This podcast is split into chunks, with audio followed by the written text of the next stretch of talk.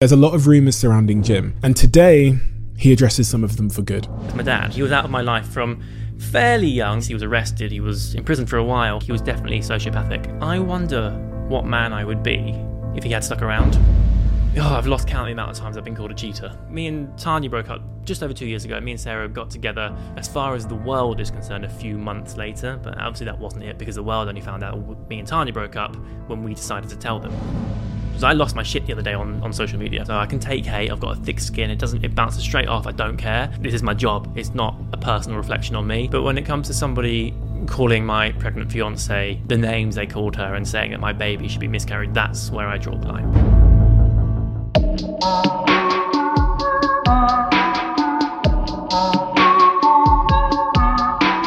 Some people come on this podcast and they're cagey. Sometimes they even try and bend the truth, protect their ego. Dare I say it, sometimes they even lie. Not my next guest. Completely, utterly, brutally honest. Raw, unfiltered, and vulnerable. He's a British celebrity with six or seven or eight million followers, but you don't know Jim. You don't know Jim Chapman. Almost nobody does.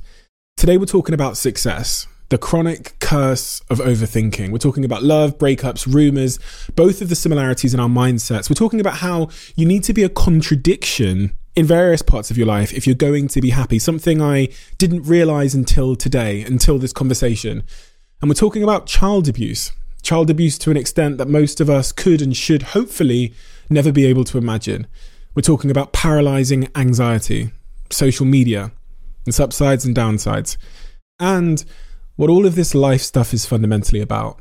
Unavoidably, there's a lot of rumours surrounding Jim, and today he addresses some of them for good.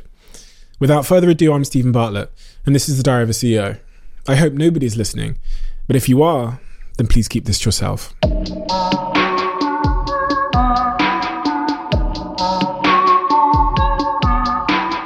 Jim, I always think the most important place to start when I have these conversations is getting to know the experiences that made you who you are today. Right. Because for me, that creates the context for everything we're about to discuss. Uh-huh. And a lot of the time, people don't really know those things. Um, so tell me about some of the experiences when you were younger, when you were in school, um, that you think have contributed to the man you are today. Okay. Um, I guess, and God, is instantly going to sound like a sob story, and it absolutely is not. This is a positive thing. I guess the first thing that springs to mind is my dad. So uh, my dad was, he did some bad things. Like he he abused my mum um, from even before I was born. I got two older sisters who, um, you know, dealt with it as well. I don't think he ever turned a hand to them, but he verbally was very, I mean, even I remember that, and I was super young. I remember him being very, very hurtful and very unkind and just bullying to, to my sisters. Um, I think he always wanted boys.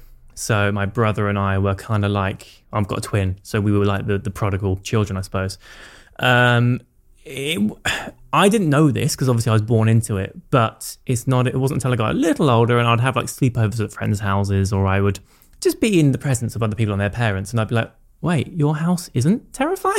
that's, that's, uh, this is great, you know? And I think I got, as I got slightly older, I realized that things weren't quite right. And it was one day, uh, my brother and I were in the room next door where we slept, my, my parents, and we walked in and my dad was like on top of her, just beating the shit out of her basically. And my brother and I, we were only tiny, we must've been like five or six, tried to pull him off, but obviously he was huge. So just pinged us away.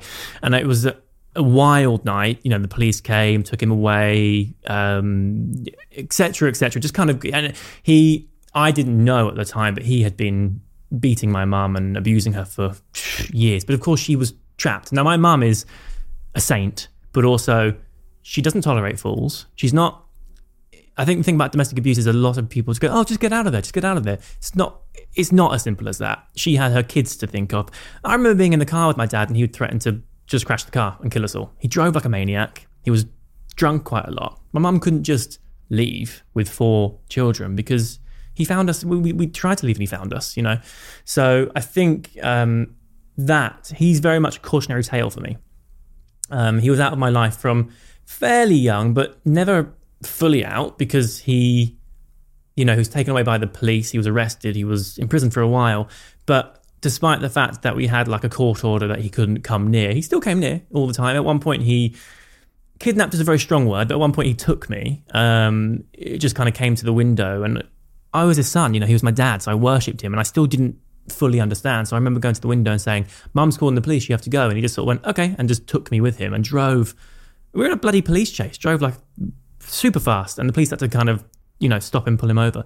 Um, it was, you know, it's, it's a, it was a very unsettling time for a child, but because of that, he was removed, and I spent most of my childhood being brought up by my mum and my big sisters. So I wanted for nothing. Um, I was very well loved, very well protected, super well looked after. And I think actually, I, I often wonder, and I was having this chat with Sarah the other day, because obviously we've got a child on the way. Uh, and I was thinking, I wonder what man I would be if he had stuck around, or if, or if we couldn't get away from him, or whatever it would have been. Um, and, you know, whether he wanted to or not, he taught me a lot of lessons, um, but I think mostly cautionary lessons, because my family are bloody great. You know, there's uh, I've got two big sisters, I've got a mum, I've got a twin brother, and I would choose no one else on the planet to take those roles. If I had the choice, they would be the people I choose, one hundred percent. Um, and he missed out on that because he was unwell, I would say. Um, he had M S, and I always remember him You being a victim of it in a way. Like, my sister inherited from it from him, and she's so positive with it. Like, she's not a victim. She doesn't let it beat her. She has times where she's tired. It gets on top of her. She has a little sob. She goes to bed. She recognises the signs though, and she goes, right, okay, it's getting on top of me. I need to rest for a while. I remember my dad just being like a victim of it and being like, oh, it ruined my life. It did this. He used to play football at, from what I understand, a fairly high-ish level, like kind of, he, he played for West Ham, not in the A team, but something. And he was like, oh, the M S ruined it for me, which I'm sure it did, you know, there's no question with that. But you, life deals you cards, and you react, you behave in a way that you, that you see fit. Um, and he let the cards life dealt him ruin everything, I think. And I think because of that, he was angry. Um, I also, I mean, and I, I don't say this lightly, but I think he was definitely sociopathic. He manipulated everybody. And a lot of, a lot of it my mum didn't even know about until we were clear from him. And then people start asking her for money because, you know, he owed it to them. I mean, he, he went to prison for like armed robbery or something. Like, he was just, you know, he did some really bad things. Um, so I think for me, that's kind of the first thing my mind goes to when someone asks me about kind of um, childhood um, formulation of me. But I don't necessarily think of it as a negative thing, because actually I think that because he was removed from my life by my protectors, by my mum, my big sisters, I had a wonderful childhood. You know, we didn't have any, when he was around, there was more money, because I think he stole a lot of money, and because he, he took it, you know, there was two parents earning, but also he, he earned it by sort of nefarious means. Suddenly we had no money. Um, And my nan had to like buy the house that we lived in, and we stayed at my mum's best friend's for like a year or so because she took us in because we couldn't afford anywhere else. But I was safe, and I was happy, and I was like, my mum had more capacity to be a better mum because she wasn't constantly running for the hills, you know. So actually, I think that it's a really positive thing um, that happened, because imagine if he was still around. Imagine if he was still my father figure now. At thirty-three, I'd be a mess, for one thing, I think, but I'd also be, I wonder if I'd be a, a not a nice man. And actually, I pride myself on being decent and kind, um, and he missed out on that. I read a little bit about this story as I was doing some research on your book and things like that, mm. and one of the, the most startling parts of all of this is how much empathy, dare I say, you appear to have for this man, which I think people would find surprising. I think you said, I don't blame him for how things happened. Yeah, I don't. I I, I actually, I, I think of myself as quite an empathetic person. Um, I rarely have arguments with people. Um, I do with Sarah, obviously, because we live under the same roof, yeah. um, and like we have disagreements. But your fiance? Yes, my fiance. Yeah. um, although not at the moment because she's pregnant, so she can do no wrong. Um, but I, I do have. Uh, I tend not to have like extra personal drama, because I I do consider how it would be from someone else's perspective, and I appreciate that. Yes, okay, I could have my say because I feel slighted about a thing, and I could say, well, you did this and it made me feel that, but that's my feelings on an action that they um, did, and they will have equal and opposite feelings on the way I behaved because of their actions. Nobody, I don't, I believe nobody will go out of their way just to be a prick. You know, mm. they've always got their thoughts and feelings and their motivations, and I don't think anyone's doing it like, oh, that'll piss Jim off, I'll do sure. that. You know what I mean? That they're, they're living their life. We all live in our bubble. My uh, my therapist calls it the lifeboat. We all live in our lifeboat, right? Um, but we're all in the same ocean. So depending on how good your lifeboat is, you will weather the storm or not, right? There's a storm on the ocean. We're all in it, especially at the moment. There's a pandemic, right? We're all in the pandemic together, but it depends on the boat you're sailing on. Um, and there are times when boats kind of bump into each other, or someone's in a dinghy and you need to sort of tie them to yours for a while and help them get through things or whatever. Um, but I really don't feel like anybody is purposely um, an arse. It might be manipulative. They might see a way that they can behave that will um, better them in a, in a situation where they go, oh, okay, I'll come off better with that. And it might, it might do him no favors, but you know, they're not doing it for that reason. They're doing it for that reason. They're doing it because they want to um, have a better situation for them, not just to piss me off. So I tend not to have arguments. I will say to someone, that's not cool. Can you see that from my perspective? Um, and do you and and do you think so? When you think about your the situation with your dad, it seemed like from that you you avoid attributing blame to him, and then so I, I, I'm I'm questioning myself. I'm saying, is that because you understand the reasons why he was the way he is, or um, you have empathy for? I have, yeah. I just, I think I just have empathy for, for people. I don't. I think there's definitely blame. I think we all we all have to own our own actions. Mm. Um, but I think there are also there are reasons behind actions. I don't think it's ever as simple as he hit my mum just because he's aggressive. I think you have to dig deeper. Mm. Like my my my granddad was so his dad. Not okay. I remember being, I remember going to his house and he'd be like watching, not porn, but like softcore in front of us, you know, as just, he was just, I don't know, I don't know if he was just a bit like um, senile at that point or, or, or what, but you know, it's not all right to do that with young kids around. Um, and you see these generational cycles, right? Where... one hundred percent, yeah. And I'm very proud and very happy to have broken that cycle, because you know, my, I don't I don't know what his dad was like, but my granddad taught my dad his behaviour. Not all of it, because I actually I actually do think there was... Um, I actually do believe my dad had sociopathic tendencies, which isn't necessarily a taught thing. It's more like a brain function thing, you know? Um, but I think there was definitely something there, and it didn't help having his dad uh, teach, instill in him certain beliefs and patterns or whatever. My mum is a very loud person, and right. that's a huge understatement. Like, loves to scream in people's faces, very short temper. My dad is a certain way, and as I've got older and older, I've got more conscious that at times I feel like myself becoming a little bit like them in certain moments, right. and it scares me sometimes. I think, and I think, well, genetically, of course, I'm half of each of them. Right. So, um, have you ever, has it ever concerned you in the same way that you might have picked up some of the unpleasant traits of either of your parents? Um, has that crossed your mind? I'm turning into my mum. Really? Sure. That's my mum, my mum has unpleasant traits only in as far as she, for example, when I moved house, wouldn't stop going on about parking. Like that sort of thing. Oh, you better get parking. Mum, I live in London. You don't get off-street parking. I've got a parking permit. I park around the corner. That's my life. But she's like, oh, you, you need to get a driveway. I'm like, no, I don't. Like, that's the sort of thing. She won't let it drop. She's got a fact in her mind about um, Trump, for example. And she goes, oh, Trump's bad. He did this thing. I'm like, yeah, but what about all the other things yeah, he did? Yeah. You know, so she's, um, that's her kind of annoying trait. And if that's the worst I get, then I'm fine with nice. that. Um, as far as my dad, I don't think... I mean, yeah, like I say, he's half me, or I'm half him, I suppose.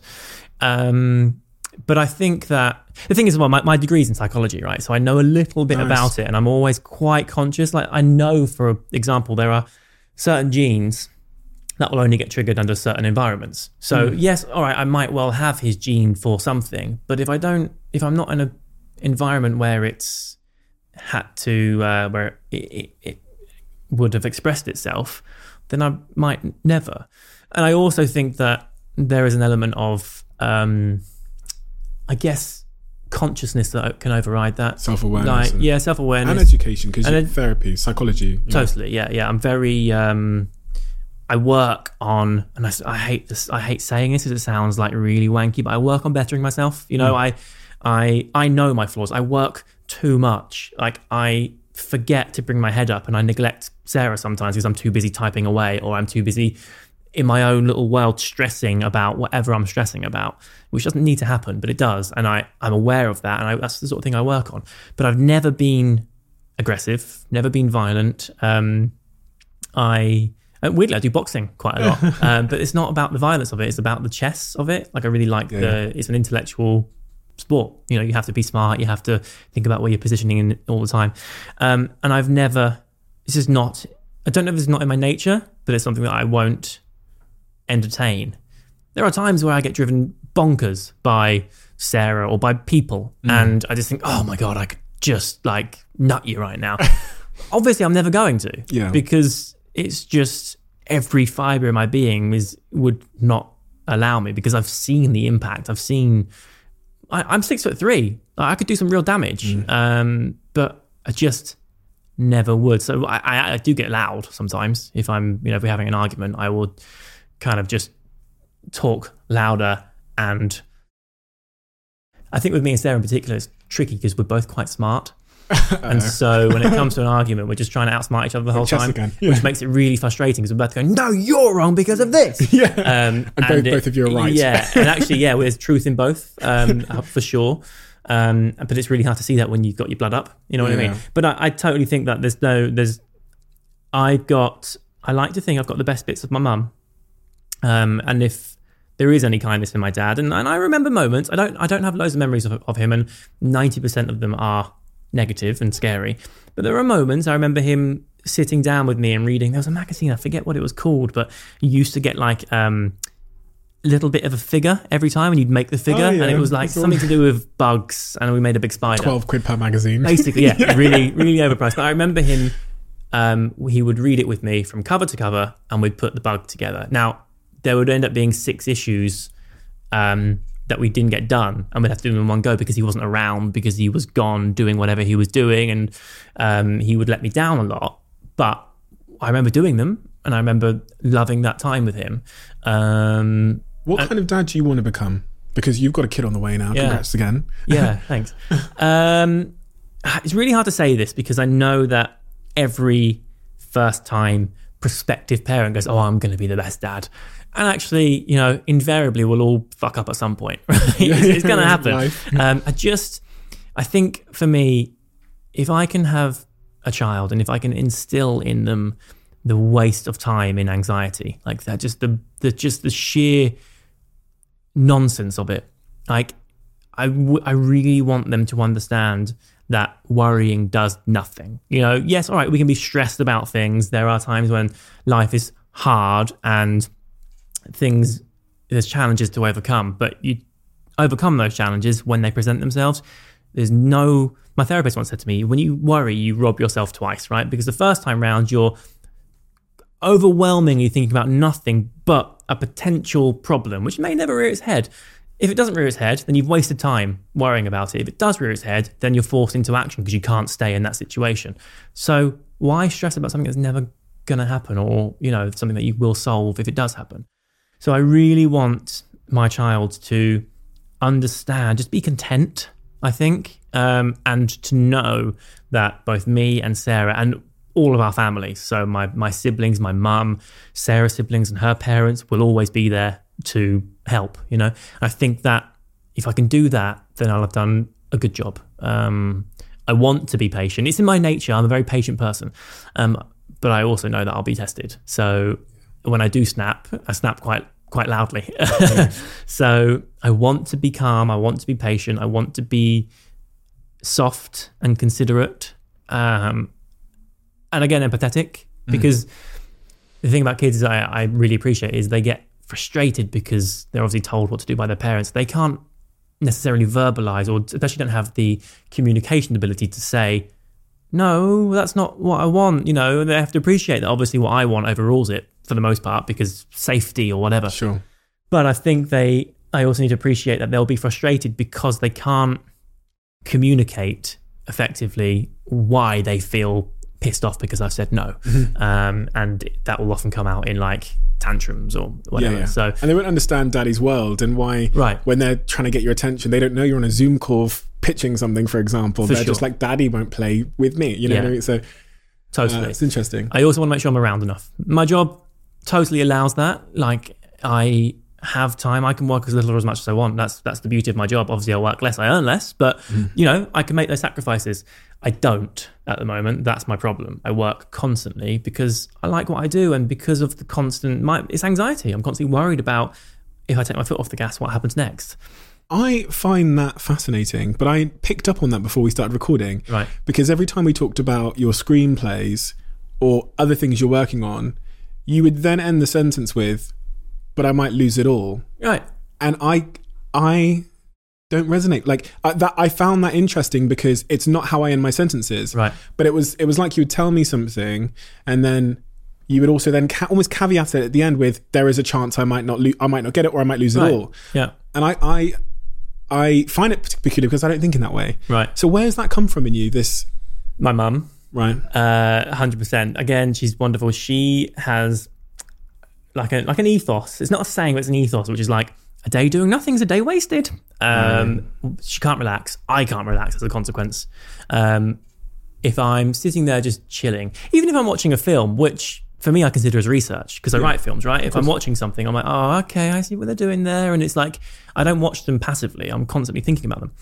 Um, but even if I'm sitting there watching a film, I'm like, oh, I shouldn't be doing it. nine p.m, right? It's it's the evening and I'm supposed to be relaxing, and I'm sitting there, sitting there going, oh, I shouldn't be doing this. I shouldn't be doing this.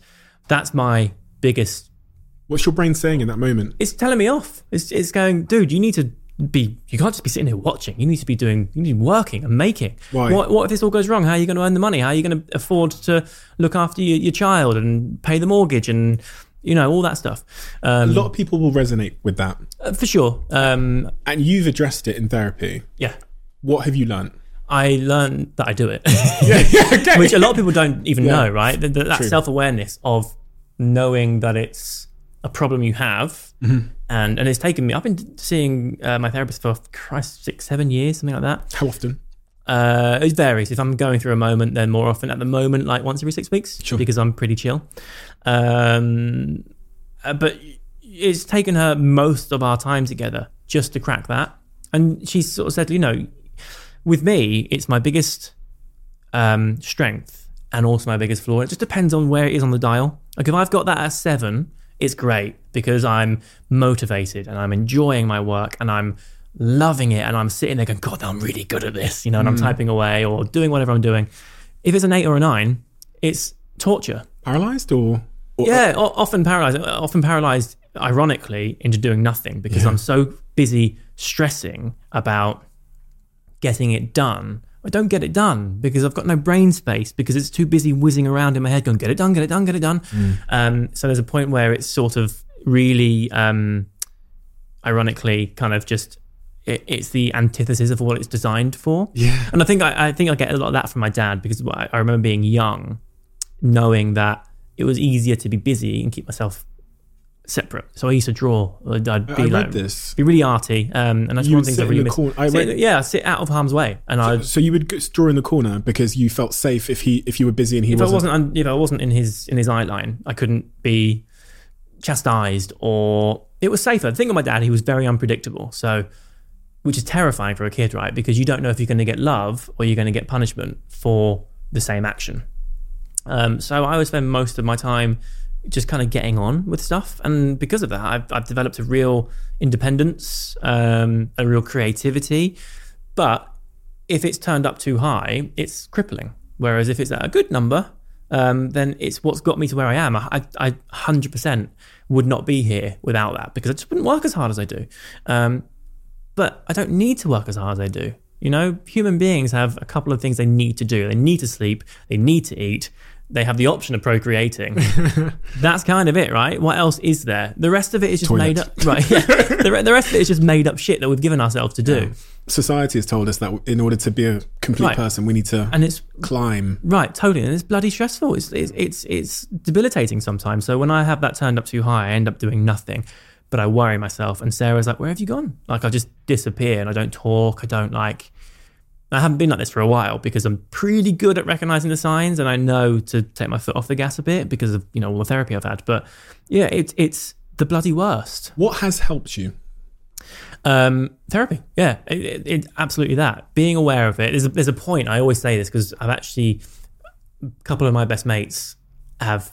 I don't know a guy that's my age... I, doesn't need it, by the way. Yeah, yeah. Um, so a couple of my, of my best mates, I've put them in touch with therapists or sort of said something, you know, I think you should see someone. And actually, we're really open and honest with each other. We're constantly looking out. If one of us is quiet on the group chat, we'll go, dude, are you all right? You've been a bit quiet. Um, I said to him at the time, I was like, there's a really tough point with therapy where you start seeing someone. At first, you're really resistant. You're like, no, I'm fine. What are you talking about? But when they point things out to you, like, shit, I'm not fine. Mm. But you're aware of doing it, but you have no tools in place of how to stop doing it or how to at least challenge it. So you're just punishing yourself for doing it. Like I remember going through that stage for a long time going, I hate that I'm failing. I hate that I'm still stressing out about being like working constantly or not working constantly or whatever it is. I hate that I'm doing it to myself, but I can't stop. And you feel a bit like a junkie, you know, in a way that you're like, you know it's wrong, you know you shouldn't be doing it, but you can't you can't not. Um, and actually, it takes a while to learn the techniques, you know? Mine is as simple as it's it's it's painful, but I have to go, right, stop. Just don't do it. Take a take, step away from your laptop, step away from your camera, do whatever it is you're doing. Have five minutes. If you feel better after five minutes, go back to it. If not, then take the rest of the day off. Um, and that's what I have to do. I, I need to be... Sarah needs to keep me in check quite a lot because if I... Sometimes it sneaks up on me and I'm kind of like at stage four before I even realise it. And I'm like, shit, I'm in too deep. Um, mm. So she's often like, dude, come back. Um, and that's really helpful. It's hard though, because you don't want to be told by someone that you're not performing the way you should. You know what I mean? Especially someone that matters, right? And right, totally. Especially when it's your already your weakness. Mm. Um, but you need to be, like, I actually really like criticism. So it's good for me. Like, if, you know, if I send someone some work or something and they go, oh, okay. As long as it's constructive, you know, they go, okay, I see what you're doing here. Don't like that. That that's not great. I thrive on that because I'm, I'm back in there and I'm, you know. So I think having other third parties be like, mm-mm, you're not doing right right now. Um, and that's something that I really want to be totally aware of when it comes to my child, because I don't want to be an absent father. I don't want to be a dad that's always going, no, no, no, no, no, I'm just on my laptop. Come back to me in five minutes. I, I want to be able to, obviously I have to work, you know, we all have a living, but I want to be able to have my kid with me and be present, you know, and not them think that they're sort of auxiliary or like mm. an afterthought or just an addition. I want them to know that they are the center of my universe, you know? So professionally, mm. we talked a little bit about your work there. One of the things that uh, that you've said is you don't like being called like an influencer, like a YouTuber.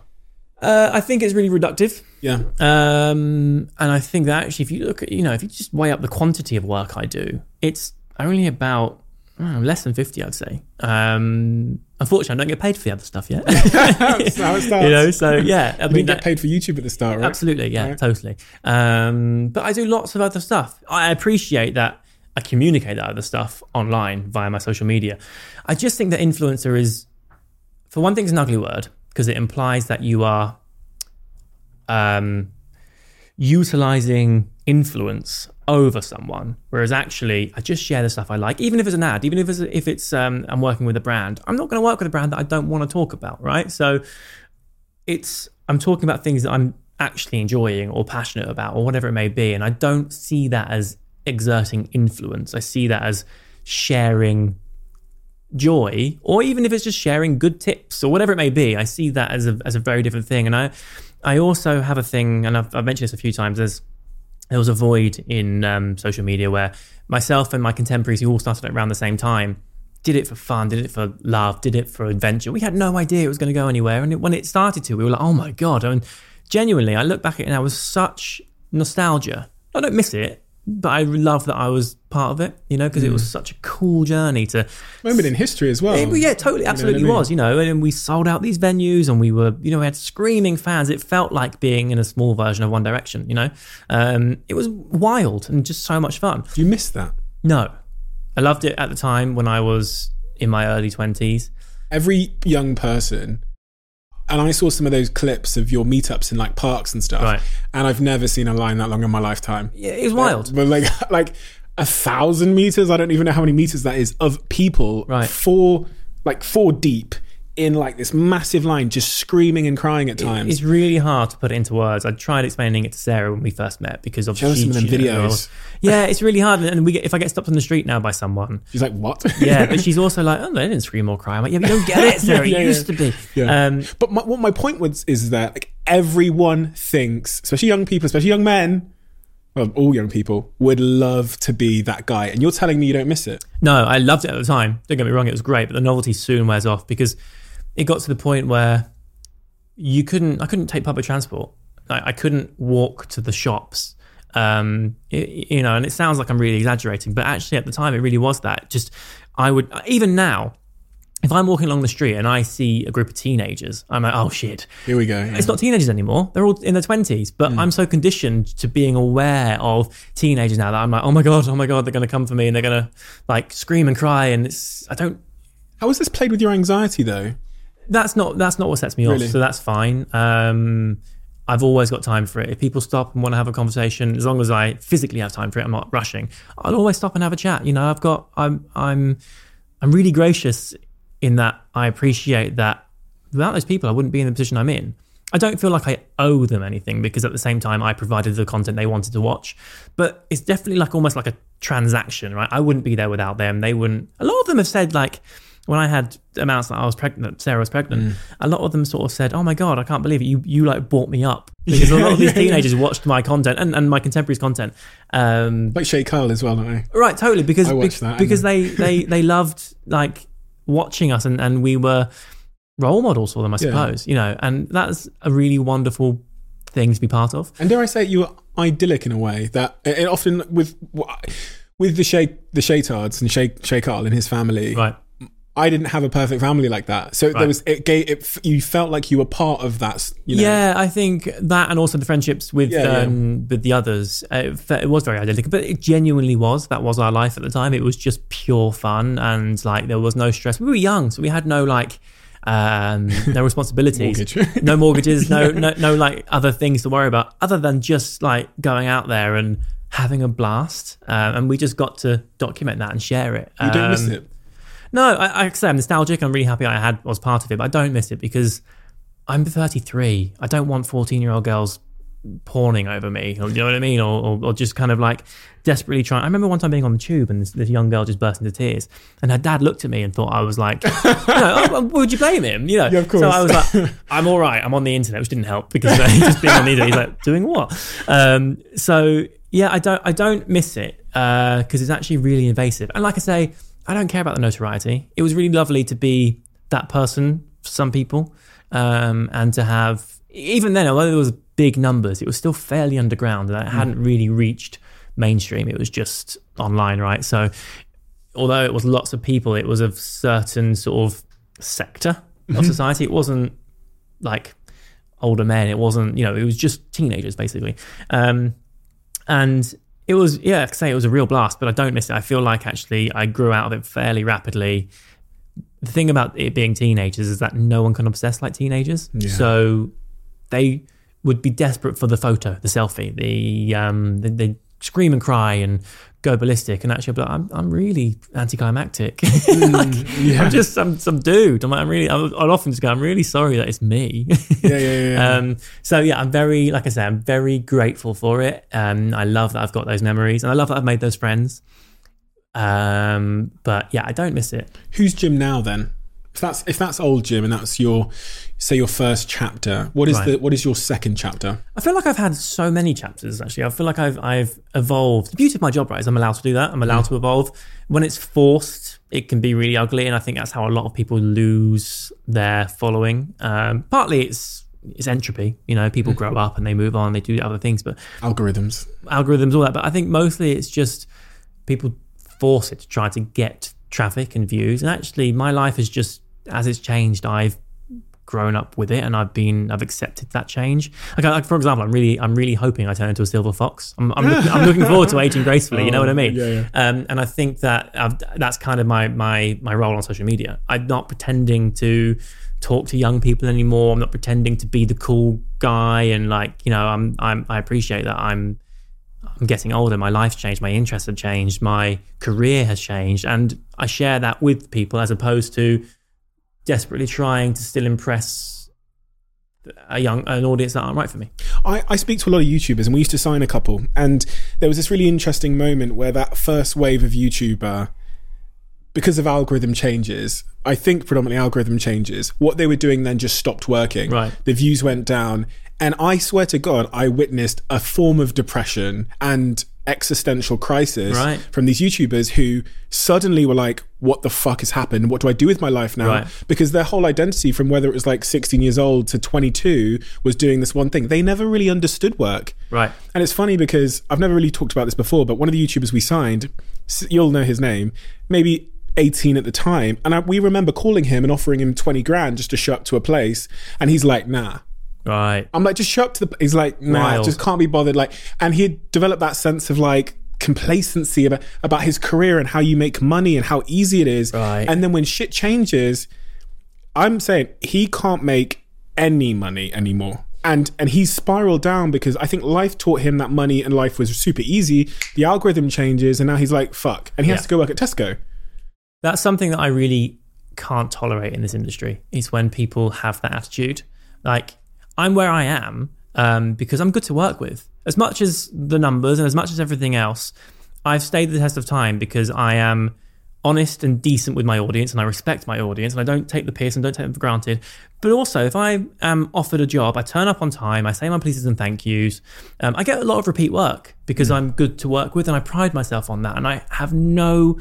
I have so little tolerance for ego. Mm. Like, all of us, if we're on set shooting a thing, whether it's you, whether you're the runner or the director, or you're me doing the bit to camera, or you're the guy going to get coffee, we all just want to do our job and enjoy what we're doing, and then go home at the end of the day and say, "Oh, that was nice." You know, mm. we don't. There's no space for any of that, and I think that, that we, it's particularly bad in this industry, right? More so than any other, because when it comes to musicians or actors or whatever, they are there's so many people around them, right, who are um looking after them, and who are saying no, and who are advising them. And also, they're not their own content. Brad Pitt doesn't play Brad Pitt, he plays someone else, right? Sure. Someone like me, my job is to edit myself, take my own photo, make my own caption, reply to my own comments. And it's all like Jim, Jim, Jim, Jim, Jim. It's very easy to then think you're the center of the universe. But actually, for every person who's commenting going Jim, Jim, Jim, Jim, Jim, they're also commenting on everybody else's content because they just consume the content. I might be their favorite, I might not, it doesn't matter. I'm not, um, my, I am not my job. And I think that's really important for a lot of influencers to work out. Like, they believe themselves to be important. And actually, I say this quite a lot. If I were to die tomorrow, there'd be, my friends and family would be gutted, obviously, and they'd be really, really sad. And there'd be a few people of my audience who are like, who, Um, have a real connection with him. But for the most part, people go, oh, that's a shame, I liked him, and they'd move on, they'd find someone else. I'm not that important to them that they can't continue without me. So funny, because that's, it sounds really depressive to some degree to say, oh, I don't matter, whatever, but it, I actually think it's the opposite. It's really freeing. Yeah, it's yeah. the most liberating thing ever. I remember I remember having the same sort of existential conversation with myself, and it really happened when I learned about the universe and space, right. and I got really into the cosmos, and I was like, wait a minute, I'm fucking not important at yeah, all. Totally. When you, when it, like, there's this scene in Cosmos where it zooms out from, and it just keeps right. going, and you're like, wait, stop. And it's like, nope, that's just the moon. And then it goes out, and it's like, that's just the galaxy. And then the galaxy becomes a piece of sand, and you're like, what the? F-? Right. But the, the freeing part is, that means that all this shit doesn't matter.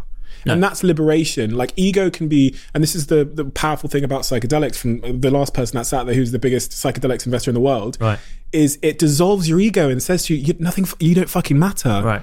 And yeah, so I just thought that was fascinating. It's really it's something that's really important to, to learn. I, th- I think probably one of my biggest uh, learnings from my career, because I went through it, you know, at the beginning when everyone was like obsessing over the the YouTubers, I was like, wow, I'm like a really big deal. Yeah, yeah, yeah. Um, I think it's really important to know your worth and to know your value and to um, appreciate your position. Mm. I know that I am worth a certain amount of money if I work mm. with a brand, or I know that I'm worth a certain amount of time if I'm doing a thing. But I also know that I don't matter in the grand scheme of things, and that this is a phase. I might, I, I might fuck this up tomorrow. Do you know what I mean? Yeah. It might last for another ten years. It might last for another thirty years, and I might never want to quit.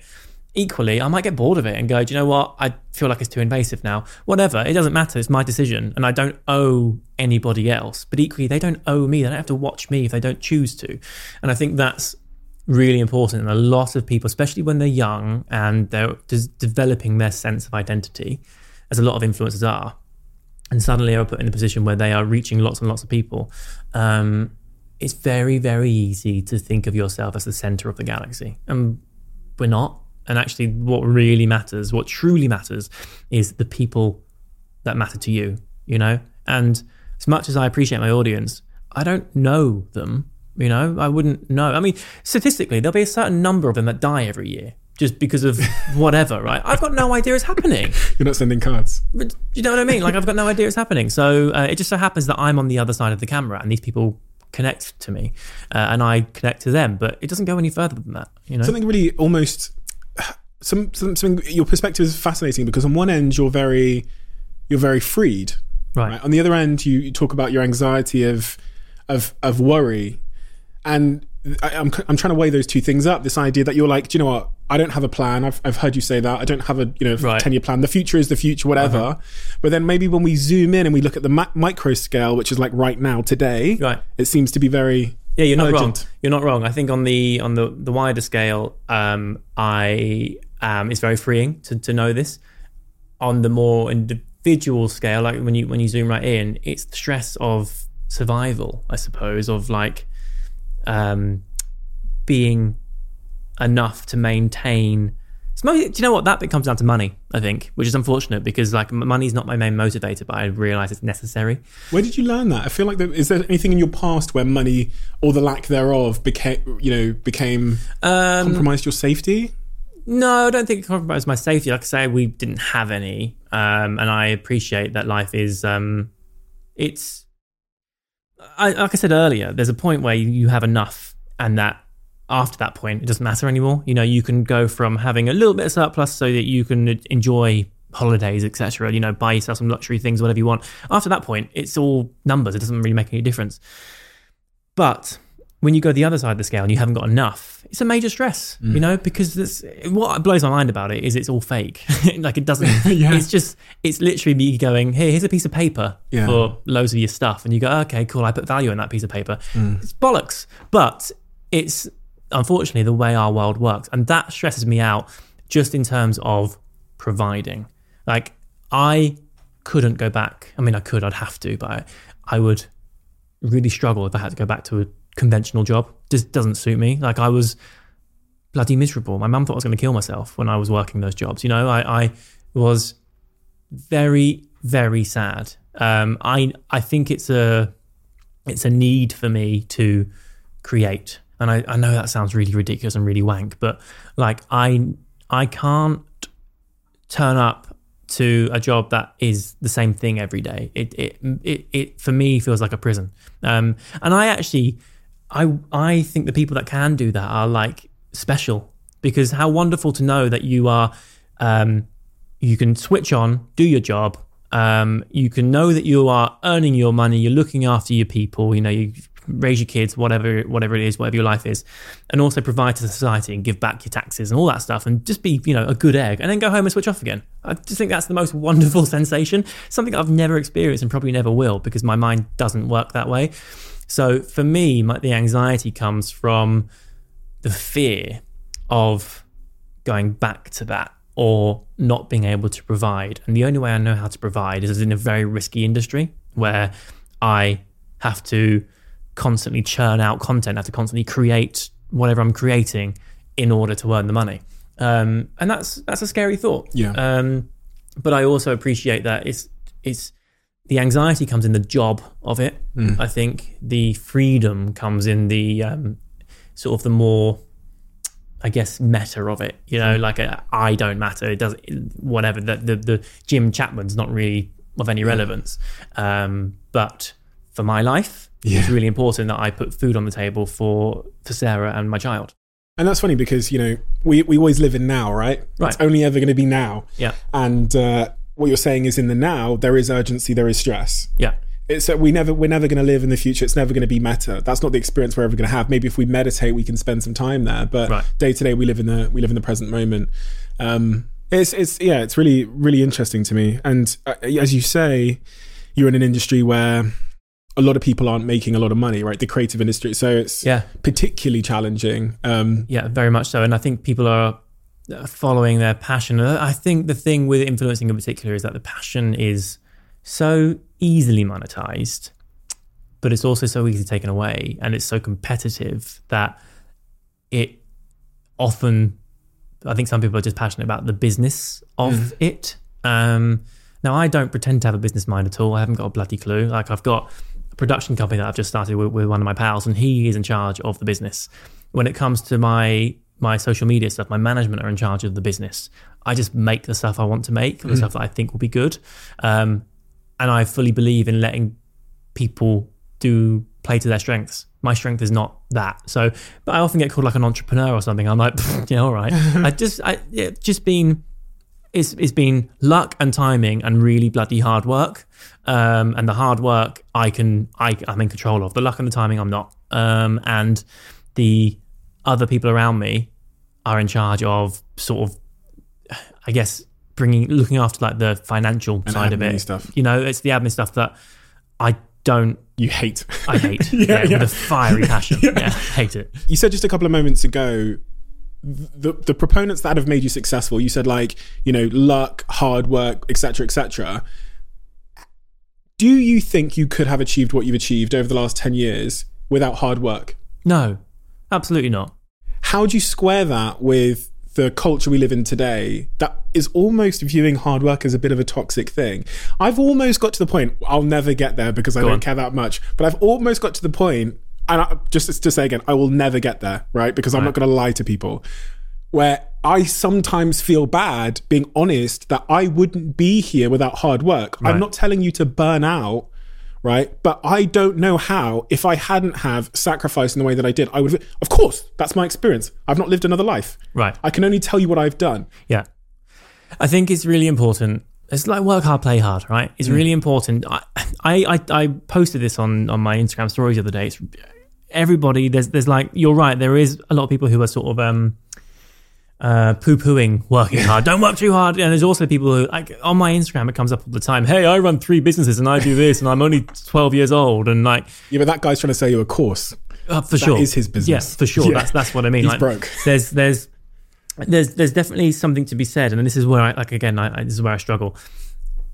When you work, work hard. Like I re- and and work with passion. Like, you know, again, Sarah's dad says says um, work is a dirty four letter word, mm. right?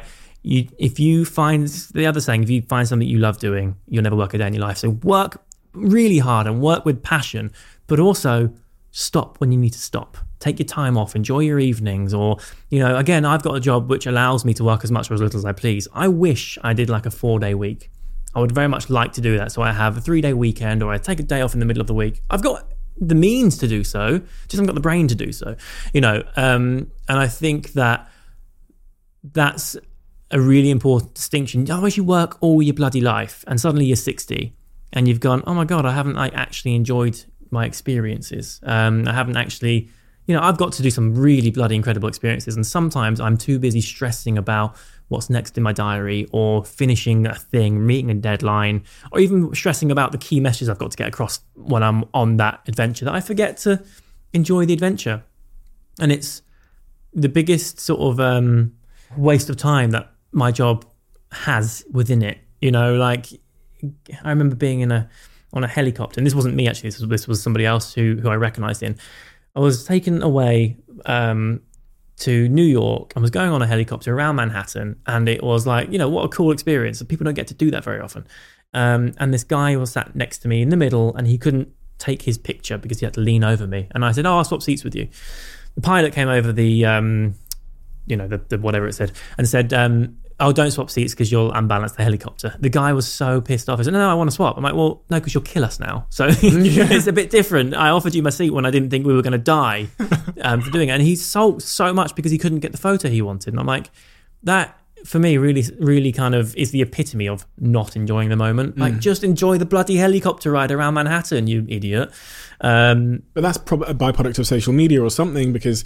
yeah. You know, the part of the value of that was, for him, clearly was being able to tell the world he did it versus right. being in the moment. And for sure, for sure. And that, and unfortunately, that is the job. We have to tell the world we've done something. Otherwise, you know, it hasn't happened, right? And and there's no point taking you me on that really cool experience, because if I haven't told anyone about it, sure. you know, so that there, there's definitely a uh, a dichotomy there, in that you need to prove that you've done it and you need to show your enjoyment, um, but you need to also not let that take you out of the moment, and that's a fine line.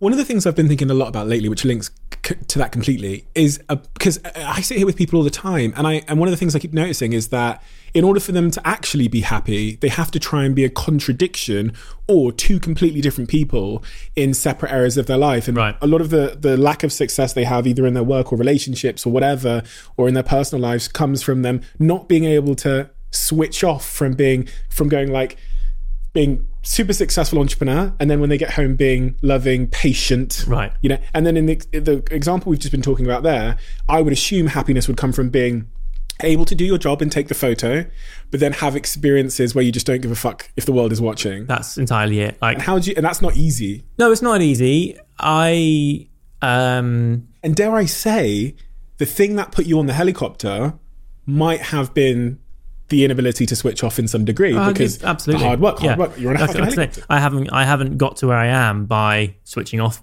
whenever I choose to. You know what I mean? I've got here because I work harder than I should. Um, and that's that's a massive sacrifice, because I've missed out on moments. I've missed out on, um, you know, like there are times where I should just be more present with Sarah, but I'm too busy working. You know, I miss out on things, but I get to go on the helicopter. But, uh, you know, I, more than that, I get to live a really cool existence. Like, I love my job. So it's it's really difficult. But my the way I kind of cross that T, dot that I, I suppose, is that I will very often much rather pay for a holiday and have an actual holiday yeah. rather than just call in a trip. Yeah. It's very easy. I mean, I, you know, without sounding like a real moron, it's very easy for me to call a trip in if I want to. Yeah, of course. I just email a P R and say, oh, I want to go to Dubai, and they'll go, all right, when do you want to go, right? But I tend not to, because I, listen, if, if, if there's oftentimes a thing will come to me, and it's it's a place I've never been or experience I've never had, and I'll jump on it, but I will tend not to request a free trip, because honestly, it, my time is more valuable than the money I can potentially earn. So I would rather pay my money to go somewhere and switch off and read a book, do the crossword puzzle, hang out, you know, because I value that much more than the money. I think that that's the thing. I think some people put their value in money, in my view, too high. Um, and I, I don't value it like that. I think my what's what's most important, what I value more, is people and time. One of the other really interesting things you said as we were talking, maybe before we started filming, was you were talking about the things that you're good at writing about with right. your screenplays. And one of the things you said was love. Yeah. And I thought to myself, I wonder why he's good at writing about love. Um, I don't know, actually. I I I know my, my strengths when it comes to writing. And it's one of those things where, to begin with, we've all got imposter syndrome, right? Constantly. I've still got it ten years on, but I know I'm good at that. Um, I know I can send a script somewhere. They might not like it. It might not be the thing for them. I mean, I get told no quite a lot. But invariably, they say, do you know what? Great script. You've done a really good job there. Um, so I am confident in my ability there. And I know my strengths are dialogue, um, because I write how people talk, but also get the point across. Like, I can't, I'm the worst person to watch a film with, because if I'm watching something, I'm like, people don't talk like yeah, that. Yeah, yeah, what yeah. is going, you know, um, but also love. I, I just think I've got, I, I don't know. I think I'm a bit of an old romantic, and it comes down, I, I think it really, for me, comes down to how you feel love. You know, if you can feel love and you can put pen to paper, you can write love. Um, and I, I, I pride myself on trusting and loving, like, to, I'm not a jealous person.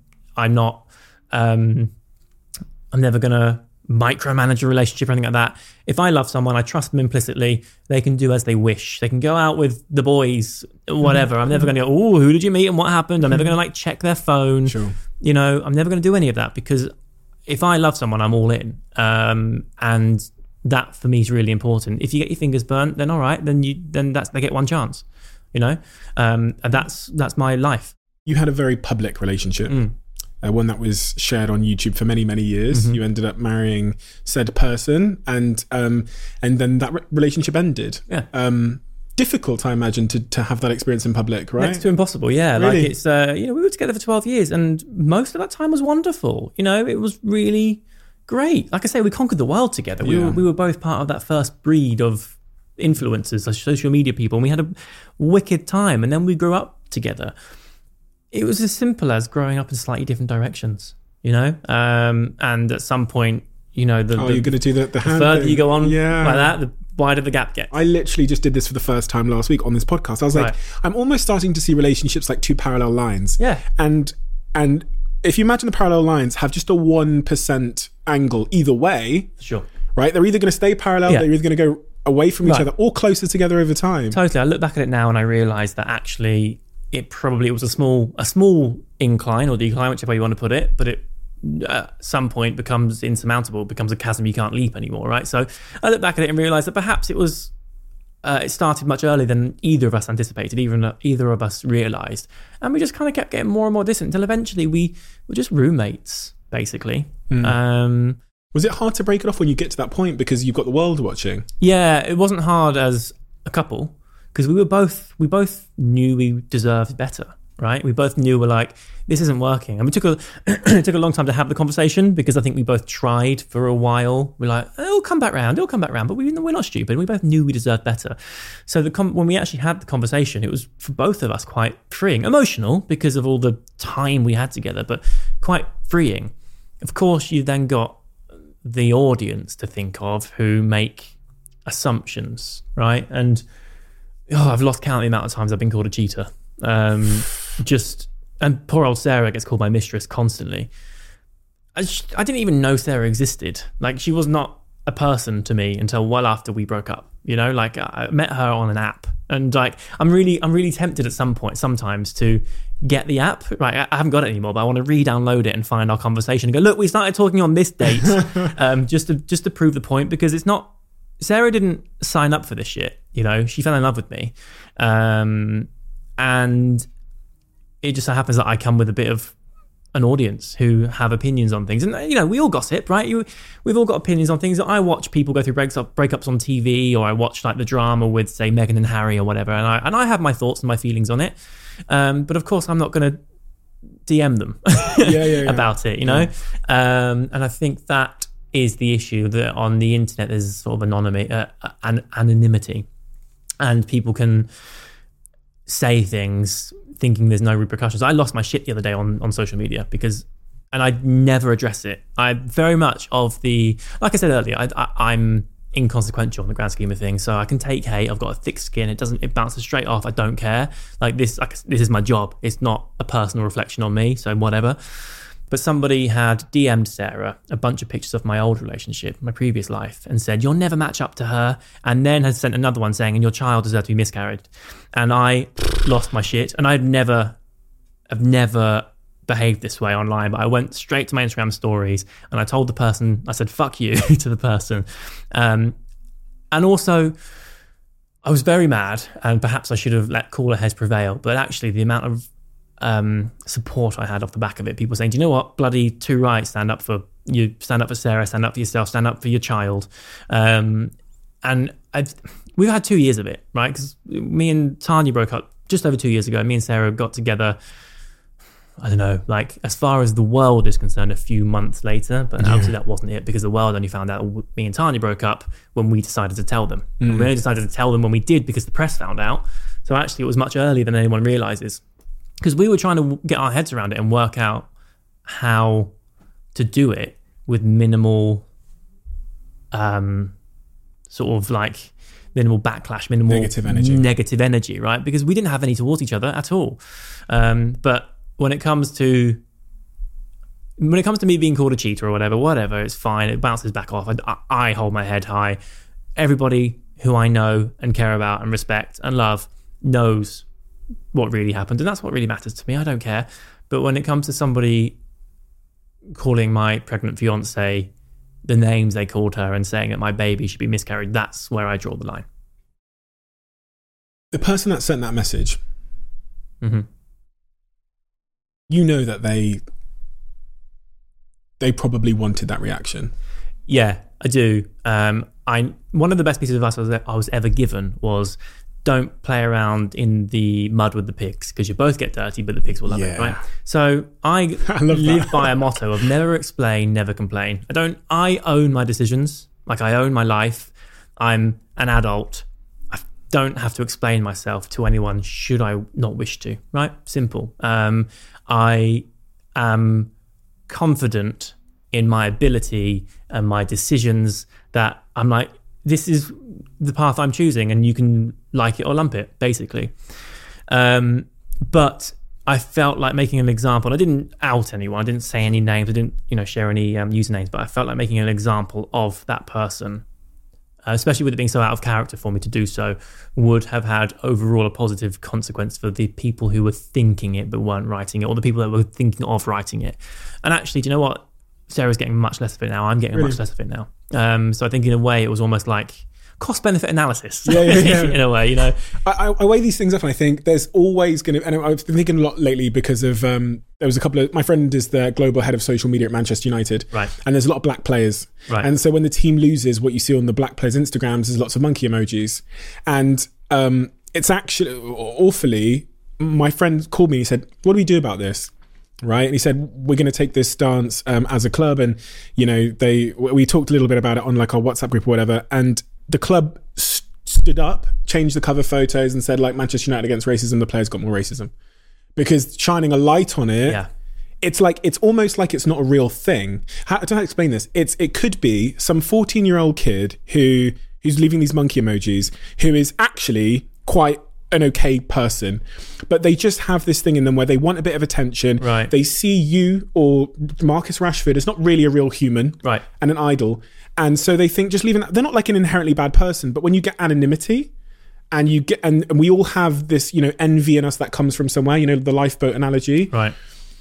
And so, like, I, I'm what I'm, I don't know what I'm basically saying is, like, I don't think we're ever going to be able to cure that problem. No. With the only way I've actually seen is I think you'd kill ninety-nine percent of it if social networks went an- anonymous and you had to upload your passport. Because I think yeah. if, if you connect real world consequences to behaviour... I fully agree. It's why you don't get your dick out in public. It's right. well, not well, that's not why, but it's like... that's the only reason it's why me. You don't go up to someone and say those things in public, right. because there's real world consequences. I totally agree. I think I think people should have... There should be some sort of like identification process when you set up an account. I totally agree with it, because the amount... I get, the amount Sarah gets, um, is it's a, it's a real bloody shame as well, because especially because these people are like supposed to be, and I use this in inverted commas, fans. They're supposed yeah. to care about my life, my existence. They're supposed to, you know, they, they followed me for a reason. Yeah. Um, and I refuse to believe, especially because I'm a, I like to think I'm a force for positivity. Mm. I tend, I talk real talk and I share real things, but even when I'm talking about mental health or a bigger issue, I do so from a stance of positivity, right? Mm. At least I try to. So I refuse to believe that somebody is that negative or hates me that much. But in six million, you got, I know, six, how many followers you got? Uh, on, well, across you, everything, kind yeah. of thing. I've got t- two on YouTube, two on Insta, just over two on Twitter. I, I don't know about Facebook. You Let's know, say six, seven, eight, whatever. Right. But then you're reaching more people. You know, the people that follow you aren't the ones that you're reached. Yeah, of course. If you took that many people...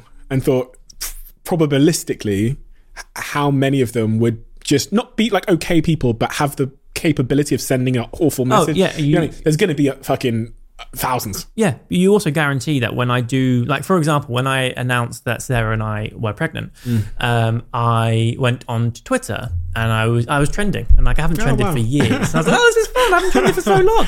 So I was going through it, and ninety-nine percent of it was really positive. But there was a lot of it that was just like, um, you know, a little bit of hate. And I had a really good time responding to some of it. Not like I wasn't saying anything. Like, for example, someone was like, Jim Chapman still exists and he's not with Tanya and he's having a baby. Who knew? Yeah. Um, and I just retweeted it and responded going, I know, right? Well, turn up for the books. I am. I'm still alive. Who knew? Um, so nothing like, I didn't respond to real negativity, yeah. just people going, wow, that's like, that's a funny old story. Oh, it's not Tanya. Um, and like, I really enjoyed, like, I, I, I actually found that good fun, because by drawing attention to it, these people were then like, oh my God, I love you, you're the yeah, best. Yeah, because yeah, yeah. obviously I've let them know that I've seen it and that I'm not tolerating bullshit, but also I don't care enough that I'm going to write something really negative back. I'm just sort of like, yeah, I see that, I acknowledge it, I am here, I'm also a human. And it's, yeah, it's a really interesting sort of phenomenon that people can write what they want without any sort of consequences. But when you give them consequences, they'll suddenly be like, oh wow, you've noticed me. Shall I tell um, you a really wow. funny funny thing that happened this week, well, this weekend, it's yesterday. Um, there's a story that came out in the press, something that I had done. This kid had like D M'd me, if he'd made me a Wikipedia page and was like, I thought you deserved one, so I made one. And I offered him a job in ten minutes. Right. I said, you, what a great show of initiative. You've shown your writing skills, like, come work with us. It was in the papers. There's this like Facebook page where one of the articles in the papers was posted. There's sixty comments, fifty-nine of them are like amazing, right? And then there's this one comment which is like really fucking, it's like, Steve Bartlett is like an evil guy. He, they said that I made a, a P R story out of the Manchester bombings because we raised a huge amount of, we let our team have the day off, right. and we and we raised this huge amount of money for the families of the, the victims. Right. And I, and so he wrote all this awful stuff about me, and I screenshotted it, and I, I messaged the guy and I said, could you, like, I sent him the screenshot. I went, could you explain this? I, I've never seen someone just completely change. Right. And I said, and one of the things I said to him was, would you would you be okay with me sharing this on my channels? Guess what he said? Well, obviously not. Absolutely not. Right. And I was never going to share it on my channels. Right. But I, I said, why wouldn't, why can't I share it in public? Well, because he's written it on a public forum, right? He's was, written it on a public yeah. forum. Why can't I share it on my channels? Yeah. Why wouldn't you like three million people seeing that? Right. And and he was like, he literally, I went, do I have your permission to share this? And he went, absolutely not. Yeah. I was like, do I have your permission to respond to it publicly? Absolutely not. And it was just fascinating to yeah. see the behavior, because he obviously, A, was in some Facebook group, didn't expect me to see it, you know. And this is, I'm trying to, over the last couple of, I guess, months, trying to understand how to deal with this social media centric, often groupthink driven, because right. I'm sure all the cheating stuff was one oh yeah, idiot yeah, yeah. It, was a, it was a group of people. And then they're like, yeah, it must yeah. be. I would say Tanya's never said anything. Um, she's yeah. never come out and called me a cheater. Um, she hasn't done the opposite, um, like I have, if I'm being totally frank about it. Like, you know, I've sort of said there was nothing. You've addressed it. I've addressed it. I'm trying. I'm trying to. I moved on first. Sure. As far as the world is concerned, you know what I mean. Like, it's really hard to say this without sort of making accusations or whatever, but as far as the world knows, I moved on first. It's not necessarily, I should stop there, but it's it's tricky to be accused of something when they've only got limited information to to use, right? So because people see that I moved on first, they think that perhaps I cheated. So for me saying I didn't cheat, and for Sarah saying I didn't cheat with Jim, um, it doesn't necessarily prove anything, right? Because of course we're going to say that because we want to deny our infidelity, mm-hmm. right? Um, and it's tricky to uh, keep going back to it and keep saying the same thing, especially when it's so unfounded. Um, sure. But there's a point where you just have to let it go. Like you can't, you can't change everyone's opinion about it. Like I said, like there's there's there's like a a load of people watching you. They all have opinions on you, good or bad. And the perks of this job is that we get paid well for it, and that we get to live a bloody adventure. Like, it's so cool. I never expected this in my life. I never expected to be able to do the stuff I get to do and live the life I get to live. It was never planned out for me. I never had like um, the tools in place for it. I found myself here and I've grabbed on with both hands and I've worked really hard to to maintain it. So that's the perk of being in a position I'm in. Unfortunately, it comes with a few drawbacks, which is that people make opinions on you and you just have to not care so much. Not easy though. It's not easy at all. Especially it, it, when they message your fiancé. It's not easy at all, especially also when it's so untrue. Um, and yeah, and, and and also there's no way to rectify it. We, there's no way. I, there's no way I can rectify it. Yeah. Or Sarah, basically. Yeah. Um, that's difficult. That's really difficult. It is really difficult. Yeah, yeah, and and you must have this. You see these falsehoods in the comment sections. You must instinctively be like, oh, that's not true, and that's harmful to my relationship, to whatever. I need to yeah. fix that. And yeah. I still really value Tanya. We're still we're still mates. So uh, I'm not. You know, I'm, I'm never gonna. I'm not gonna uh, make a big thing. I, I try to just, when it comes up in conversation, I'll just say, yeah, it's this. We grew apart, right? Because I, I respect her and I value her, and I, I'm, I don't want to keep bringing it up all the mm. time. Because also, it doesn't define either of us. Mm. People break up all the time. Unfortunately, they don't always break up in public, but it doesn't define us. We both still have our careers. We both still have our lives. We both still have our people. Mm. Um, and that's very important. It's just a shame that it comes up so frequently and it's so um, untrue. I had a sex therapist, a relationship therapist on this podcast um, two weeks ago, and she said a really lovely sentence, which I haven't been able to forget. And she said, just because a relationship ends doesn't mean it wasn't successful. I still look at us as very successful. Yeah, like I said, we ticked all our boxes. The next thing for us was what I'm now doing with Sarah. And um, I, I see now that Tanya would not have been the person to do that with, you know, and Sarah one hundred percent is. And there are things that I have with her that I've never experienced before. Um, and I'm very lucky. Like I said earlier, I, I feel like when, when, when Tanya and I started going separate directions, separate ways, um, it was earlier than I, I think either of us kind of gave credence to. Um, and so if we had have done, if, you know, if I had have done the things that I'm now doing with Sarah, with Tanya, I, I don't think our, it, it would have been for the best, you know? Whereas now I'm, I know that Sarah's my person. I've lo- I've learned a lot. I know what I'm worth. I know what I can expect from a mm. partner. Um, and it's it's really, I've never experienced it this way. It's really lovely. It's really fruitful. It's really rewarding. It's really dynamic and it's really reciprocal. Did you have a list of um, attributes? I was talking to a couple of friends the other day, um, mixed gender group, and th- one of them posed the question, like, what's on your list for an ideal partner? Um, so you're with the partner. So I'm saying, I guess my question to you is, what does, what did you look for? But, and also I want you to answer the second question, which is, what does a partner need to offer Jim in order to be a good partner? Uh, okay. Well, a partner needs to offer me, I think, um,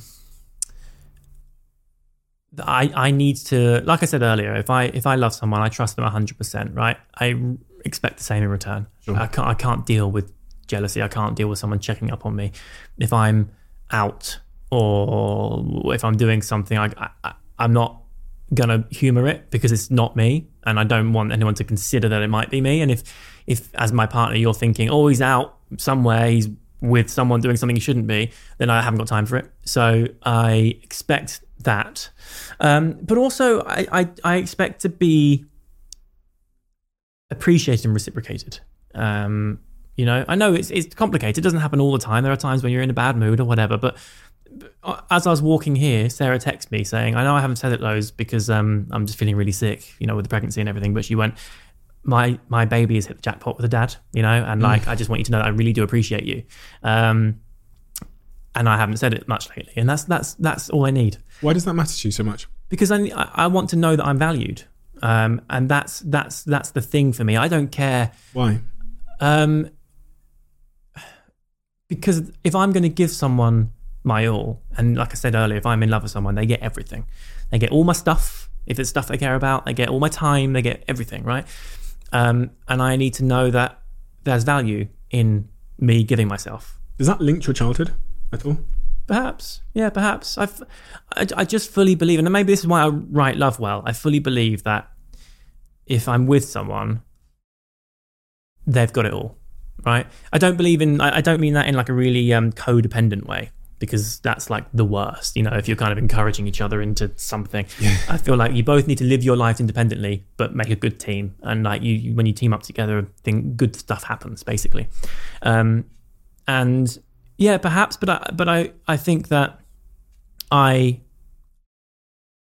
for me, if I'm not, if I don't feel like I'm valued enough, I don't feel like my, um, it's not, I say sacrifice, it's not a sacrifice, but if I don't feel like what I'm giving isn't appreciated, or but my worst nightmare is being tolerated. Ugh. Like if I'm with someone and they just go, yeah, all right, and they just, they just tolerate me, I'm out the door. Um, because I'm too good for that. Like I, I have value, and everybody does. I'm not saying me as an, as an individual, each and every single person has their value, right? They deserve to be appreciated for that value. And if they're with someone who doesn't appreciate it, takes it for granted, um, whatever, then you're not with the right person. You know, I think that you you need someone who uh, respects you and appreciates you, um, and who sees your worth, uh, perhaps more than you do. I mean, I, I don't see myself that clearly sometimes. Um, and Sarah will often often say, like, you know, the text she sent me saying, you know, my my, my baby's hit the jackpot with, with the dad that they've got coming up is, you know, that's, that means a lot to me. Mm. I haven't had a chance to reply yet, but I will after this. And that, that is, it's a really big thing. It doesn't, it's so, such little effort for her to send, but it means a shit lot to me. Have you heard about love languages? Yeah. Have you ever done the, the old love language test? No. Have you? Have you not? I te- do you know what? I tend not to, not that I don't believe in that stuff. I just tend not to, um, I think ignorance is bliss sometimes. Because you know, if I'm super aware of it, then I don't know if it's, like I said earlier with the therapy, right? When you're aware of your your thing, your stuff. Yeah. And then you do it more, you're like, ah, and until you learn the tools of how to overcome it or how to at least challenge it, it's frustrating. And I feel like if I learned that I was this way inclined, every time I did it, I'd go, shit, call me. Like apparently, I'm apparently I'm like the archetypal Capricorn. Do you want to do your love languages now? Go on, shall we? Yeah. I did mine, and it's actually really... Uh, you know, I'm not that guy. I'm not like a, I'm not, I don't look at this, the sun and decide what's going to happen tomorrow because of the right. way the planets are. I'm not that guy. But the the love language thing is based on asking you a bunch of questions about like right. what you value more. So ultimately it comes up with an answer and it says, Jim Chapman values when someone does this. And yours would be words of affirmation or, or recognition. Mine is slightly different. So we'll talk about mine right. later. But interesting. Um, we're going to do your love language now. This is going to drive me mental for the rest of my life now. Like yeah. I said, like apparently I am the most archetypal Capricorn. And every time I do anything that's sort of Capricorn-y now, and I never really believed in this sort of stuff. Really? Every time I do anything now, I'm like, damn it, my bloody stars told me or something. Okay, here we go. Okay, so me and Jim have just completed the full love language survey, which took um, about ten minutes, and his results... Why am I nervous? I know everything about you, and I'm looking at all of your results here. Um, so it says, and this is not surprising, this is what I expected from our conversation up until that point. Right. Jim's primary love language is words of affirmation. Right. Actions don't always speak louder than words. If this is your love language, unsolicited compliments mean the world to you. Hearing the words "I love you" are important. Hearing the reasons behind that love um, sends your spirits skyward. Insults can leave you shattered and are not easily forgotten. Kind, encouraging, and supportive words are truly life-giving to you.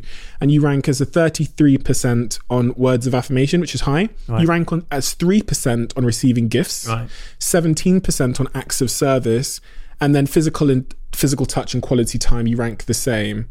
Okay. I would say gifts, I, I think it might mean more to somebody else. I think that my job comes with a lot of stuff. Yeah. So I don't really care about it so much.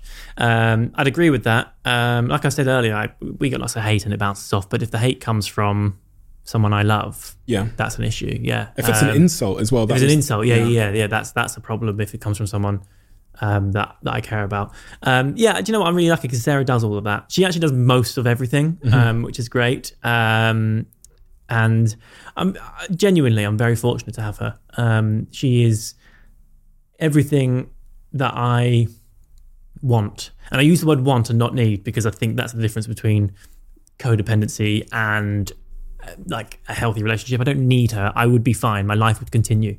But she brings a little uh, a little spice, a little something extra. You know what I mean? Yeah. um, and, and it's much more enjoyable to have her by my side for everything, for sure.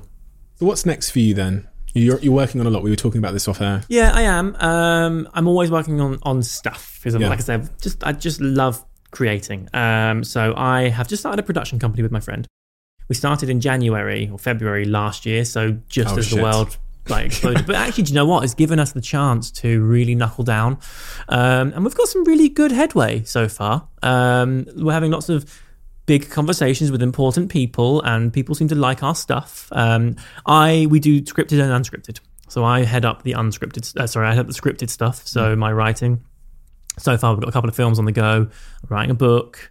Um, well, I'm also working on a like a like a, a show, like a series, um, and we've got a bunch of unscripted stuff that I also chip in on. Mm-hmm. Um, but that's very much James, my my, my business partner, is very much his sort of. Um, wheelhouse um and the difference in time it all takes. So he's constantly having meetings and constantly like churning stuff out, mm. whereas my stuff takes a lot longer, so I often feel like I'm not pulling my weight. But then I'll send him, like I just sent him a document yesterday which is twenty thousand words long, which took me two weeks to write, and it's like a an entire breakdown beat by beat of how I see this new thing working, and he's like, oh, so you're doing stuff.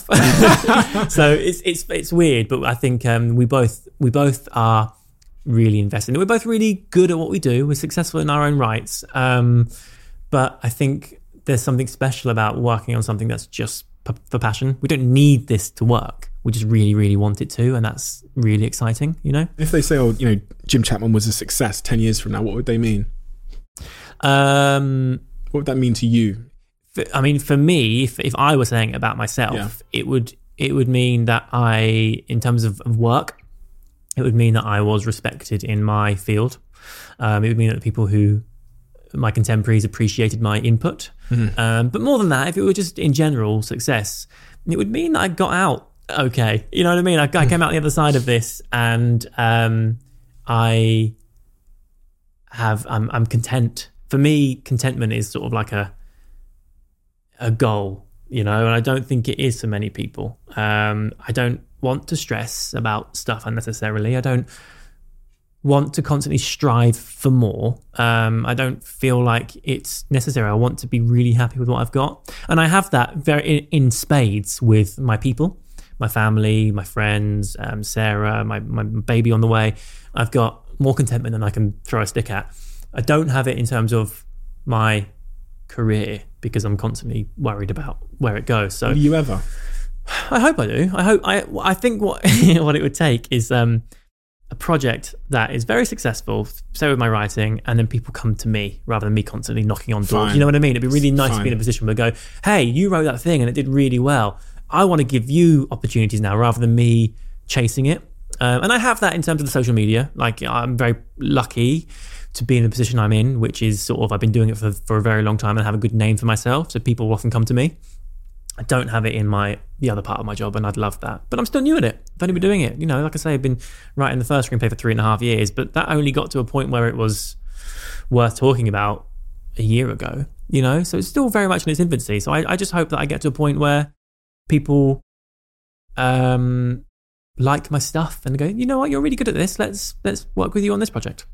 You know? You're in the proving yourself phase, right? And I think so. In terms of this new industry, right? Yeah, and, I think and, so. And uh, and a lot of people are, a lot of very talented people are. And in fact, it appears, we actually had Noel Clark right. sat in the chair before you. Yeah, I don't know. Yeah. And uh, he talks about his own journey, and he, he was knocked back so many times by the industry um, that he was like, fuck it, I had to eventually try and create my own path, like right. create my own movies. And he's now at a point where, you know, if he's got an idea, he's not necessarily knocking on doors or having to audition. Yeah, you know, there's multiple. He people. churns them out. He's, yeah, yeah, yeah, yeah, he's killing it. Um, and, and he's I what think, fifteen years into that, get twenty years into that game. Totally, you know, it so. takes a long time, and it, a lot of it, unfortunately, is who you know, not what you know. Yeah, um, timing, success, luck, all, all these of kinds it, of all things. All of that. Yeah. Um, but you know, I, I, if it doesn't happen, it won't be through lack of trying, um, yeah. and I won't hold it against myself. I'm not going to be. I won't feel like a failure, mm. um, because I don't. I don't really believe in that. I, I, I believe you can be a failure if you, if you. you quit and you never try you never try at yeah, all yeah. right? But if you don't make it and you've and you've given it a good bloody shot, then you know you've done better than most. So I yeah I, I said that I tweeted the other day, and I was in the gym and I thought about it, and I thought, you know, the the concept of worry and fear are so illogical, because, you know, no human has ever done more than their best, right? And even on my shit days where I'm like really unproductive and whatever, in bad mood or whatever, that was actually still my best that day, yeah, for sure, by definition. Yeah. So this, you know, Um, but it's it's fascinating, and I um, I, looking over your story and your career, one of the the key things I saw was this temptation from you to like resist your labels mm. and to and to not be sucked into the world uh, uh, telling you who you are. Yeah, I I, I think it doesn't really. Uh, you know what? It's one of those things where you meet people, and the second question they ask you is what you do for a living. The first being, "Hi, what's your name?" Yeah. Right?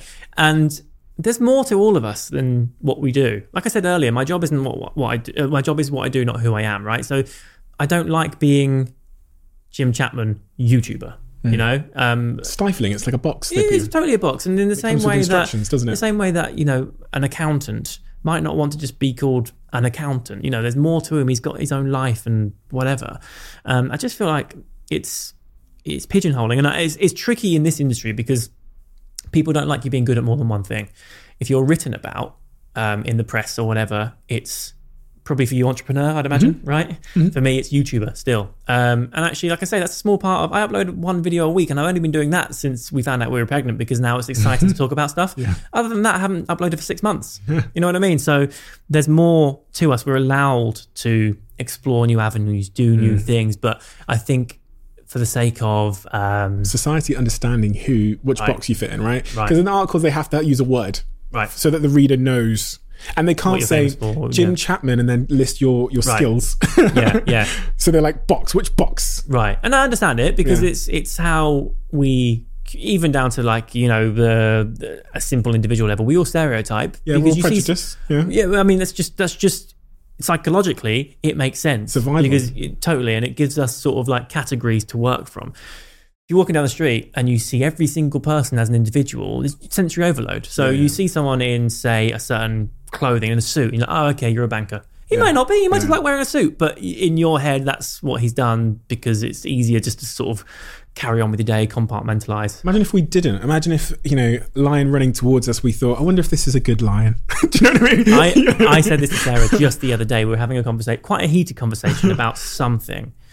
And, um, she's, I call her worst case scenario Sarah quite a lot because she often will catastrophize. Right. And I said, you're the kind of person that sees someone running and you assume they're running from, I don't know, a crime or, yeah. or a gun or something. I'm the kind of person that assumes they're running towards a bus yeah. because I, I, I, I see the world as neutral, right? I don't mm. think the world has an opinion on me. Um, but I see my people as positive. And I know there's lots of negativity out there, but Um, I don't see the world as that kind of place in general, whereas some people I think are geared up to think the worst. It's like, um, you know, the whole fight and flight thing. Mm. Um, some people are geared, I think I think I'd probably die, right? Because I'd be geared up to see a stick as a stick, whereas actually it makes much more sense to see a stick as a snake yeah. because on the one time it is a snake, you don't die. Yeah, yeah. Whereas I'd go, oh, it's a stick and then get bitten and die. Mm. Um, so I think uh, if it were two hundred thousand years ago, I'd be no good. But actually in today's society, I, I do all right because I just like to see, I think inherently, I just see the world as a, a neutral or, or or at best positive. Um, I don't want to think that everybody running is running from an explosion. You know, it's just not the way I choose to see the world. I think that's a much healthier way to see the world. I like to think so. I think it'll take yeah. you much further. We'll um, see. But anyway, listen, thank you so much for your time today. I think you're thank an you. incredibly inspiring guy, not least oh. because of what you've achieved, but because of your willingness to be honest. Thank you. And I think, you know, a lot of the stuff you've shared about your childhood and being open as a man about, the, you, you, you know, the impact therapy has had on you, I think is such an admirable thing. And even your call to, you know, to men to go to therapy, I think is something that I can completely get behind. Right. Um, uh, there's been so much stigma around it for, you know, you know, a bunch of historical reasons, right. which as a society we're overcoming, but I, but I really applaud you for that. And I'm super excited to see what you do next. You're, Thank you. You know, you're clearly someone that's A, brilliantly talented, B, it's incredibly hardworking. And um, yeah, and that, that mixed with your, your, um, your huge amount of self-awareness, I think is going to make f- for some unbelievable I, I hope so. Um, I also think that it could go totally the opposite way. Uh, but, that it, gym. But either way, you know, I, I, I will, I know whatever I do, I'll do to the best of my ability, you know? So if if it doesn't go the way I intend, I'll find the next thing, you know? I'm smart enough to do that. Thank you.